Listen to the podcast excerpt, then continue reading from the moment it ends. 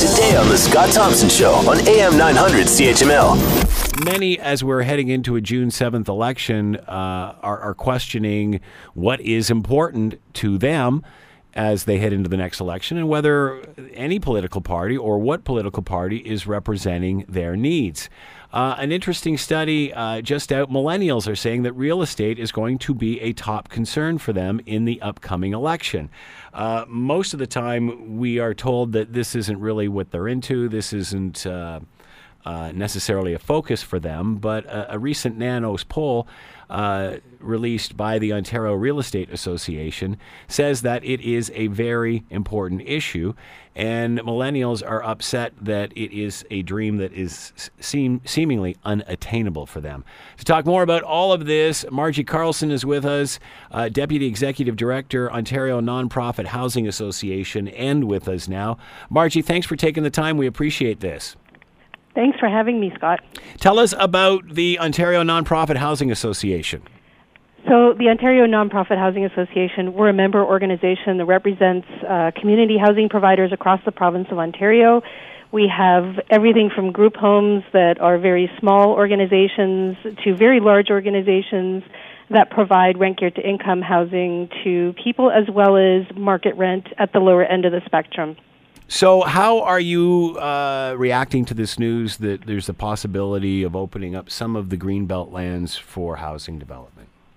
Well, I, I personally think that I'm not sure that's entirely what we need here. I think that there's no secret in the Greater Toronto and Hamilton area that we have a very large proportion of extremely large. Uh, multi-story condo dwellings, and then we have a lot of scattered houses. And I think that um, we have an ongoing issue with transportation. So if we're opening up more greenbelt land, are we just not creating more problems for our transportation networks in the future? And do we need to be looking at different ways of doing development, looking at more what I would call the missing middle?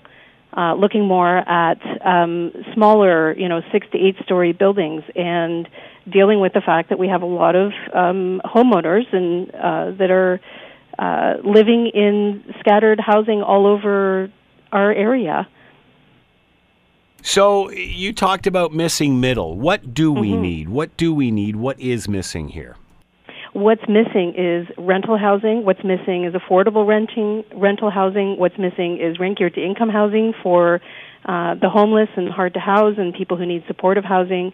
And I think also what we need is uh, a way to do development that isn't dependent on skyscrapers. We need six to eight story buildings, and we need them along transit corridors, and we need a way to uh, deal with the fact that we have an ongoing transportation, public transportation issue in, in our area. And uh, why have we got to where we are, do you think?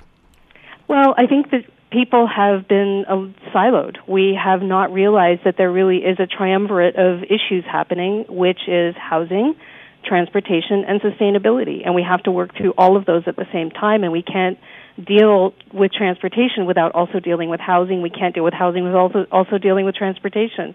We create our own sustainability problems by not looking at things holistically. So, what are millennials asking for, in your opinion? I think millennials are asking for access to markets um, like previous generations have had. They're looking for the ability to buy homes. Um, they want walkable neighborhoods. They want access to services. They want to be able to raise their families um, in neighborhoods that work. Everybody's looking for community. It's just a matter of figuring out how to provide that. What is the balance for the neighborhood that work? Because for neighborhoods that work, because it seems, Margie, we have you know, it's a discussion that we're having on opposite ends of the extreme, and there's no balance in the middle. Right. I, I think the thing is is that there definitely are different people out there, and so I think that we need to make sure that we're providing the right products to different range of people. I think that um, we're all going to have to give up some ideas about what we think the way to raise our families are.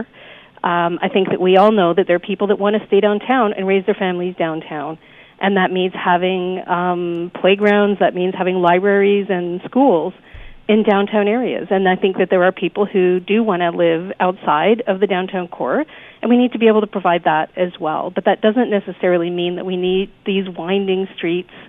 Um, and you know, therefore, having the need for cars everywhere, which then jam up all of our roads. Want to hear more? Download the podcast on iTunes or Google Play and listen to The Scott Thompson Show weekdays from noon to 3 on AM 900 CHML.